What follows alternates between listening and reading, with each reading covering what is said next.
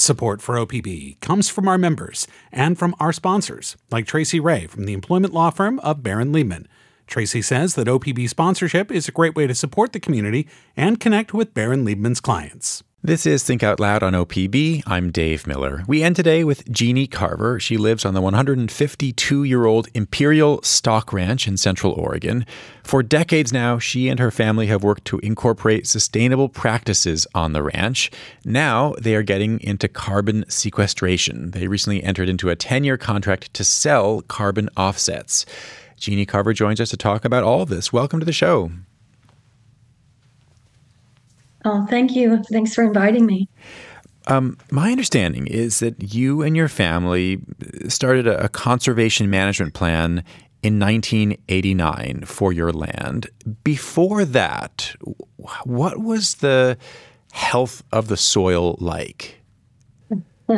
Well, that's a broad question. Um, I mean, this this land hasn't changed a whole lot uh, for hundreds of years, and it wasn't settled. It was settled first settled by the folks coming west on the Oregon Trail back in the in 1871. In fact, the young man that that settled here and filed a homestead claim was one of the first two to do so in this part of Oregon. So they were coming to a land that was essentially untouched and this is not land like the Willamette Valley. This is semi arid.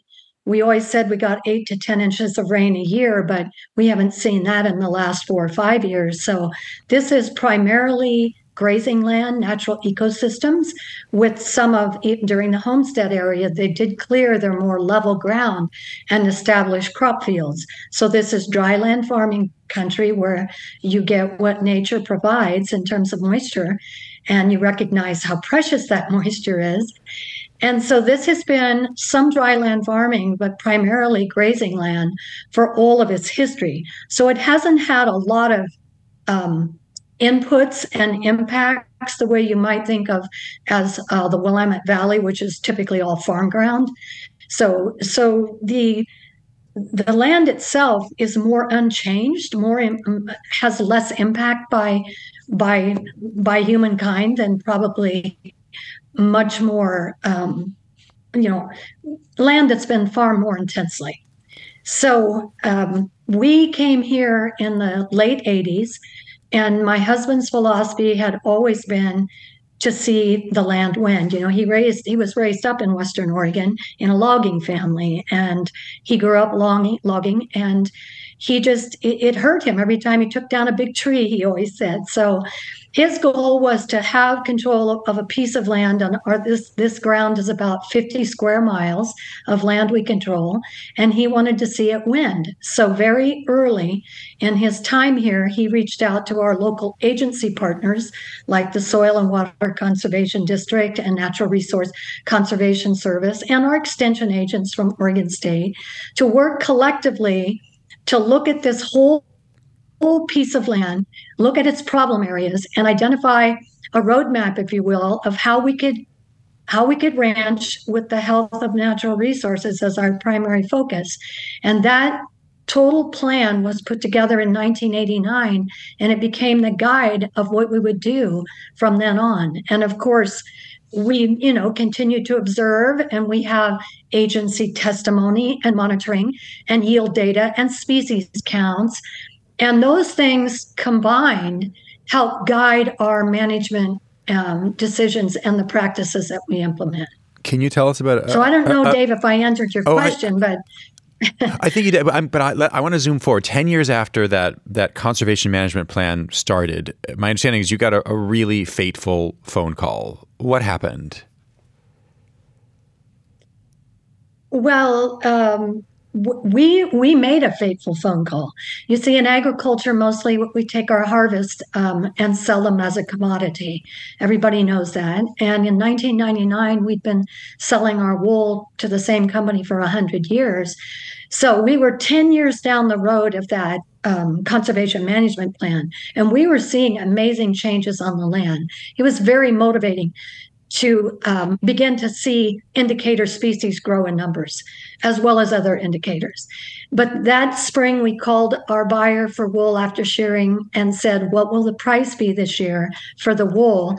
And the answer was, Folks, we're not buying. We're closing our processing and going offshore like everybody else. So, where we have been managing very creatively on the land, we now had to take that attitude and apply it to the markets and essentially find a new way to sell the wool harvest. And eventually that led to the lamb and other things as well. Hmm. When did you start thinking about soil carbon and sequestration in particular? Well, this is a logical process, and I think that's the thing that people should should hear is that what we did in the beginning in the late 80s was to preserve the health of natural resources, which would ensure our harvest and ensure our future here, and collectively the future of all of us. The next thing that happened was a loss of markets, so we had to find a new way to sell the harvest. We went down that road, and some of your listeners may know, but 13 years later, during the 2012 Olympics, I got another fateful call, which actually took our wool harvest to the Olympic stage as the face and voice of Ralph Lauren's Made in America Olympic uniforms for Team USA. Uh, but you see, that recognition brought more and more brands to our door. And at the t- and 2015, one of those was Patagonia. And they wanted us to be third party audited for our land stewardship and our animal husbandry practices. So, this is an evolving issue that is gaining a lot of momentum. So, we uh, said yes to that and then became the first ranch in the world certified to what has become the leading global standard for responsible sheep and wool production. It's called the Responsible Wool Standard. So, you see, now we had our observations our yield data, our species counts, agency testimony, and third party certification to the leading benchmarks in the world for soil, water, and grassland health, along with best practices in animal husbandry. But I was challenged in the winter of 19 as to whether or not in ranching and raising livestock, we were destroying the soil and just putting methane in the atmosphere. And so that was a wake up call also that what was needed today was to measure the ecosystem and climate impacts of our ranching operations.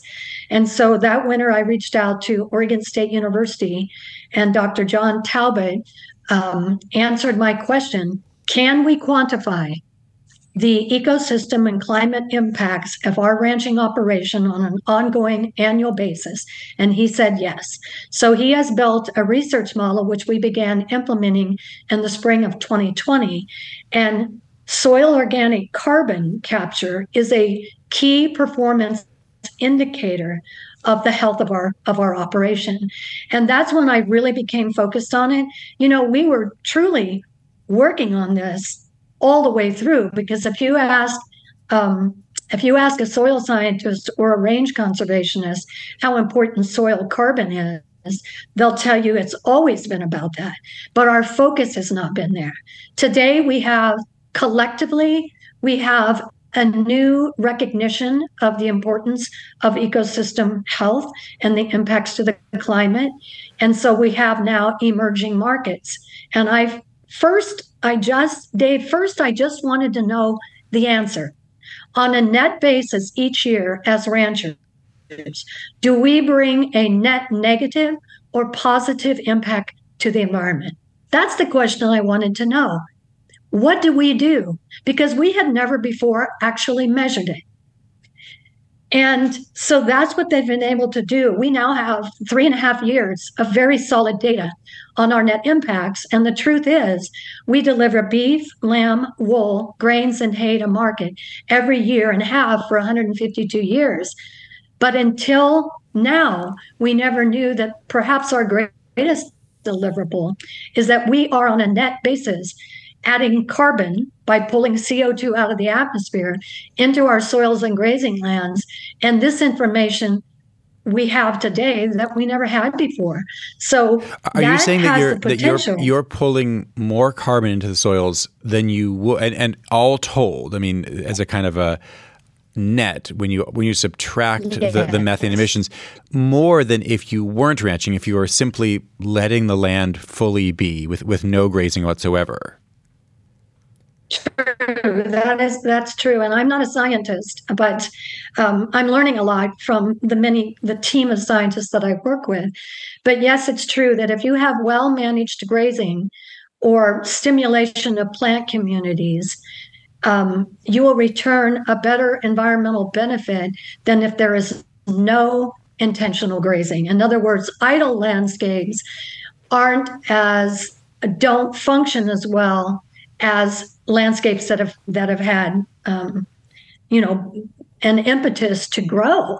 So if you think about you know our lawns, you know we mow our lawns, we apply fertilizer, um, the grazing animals are here for the same purpose. They're here from the creator. You know, they bite these plant communities and move across the landscape and naturally um, put organic matter in contact with the soil through walking on it. They nat- the, they prepare the soil to receive moisture with their hooves. They spread uh, urine and manure naturally, which is returning nutrients and carbon back to the soil. When we account for our electrical use, our equipment use, and fossil fuel consumption. We account in our research project for our methane emissions from livestock.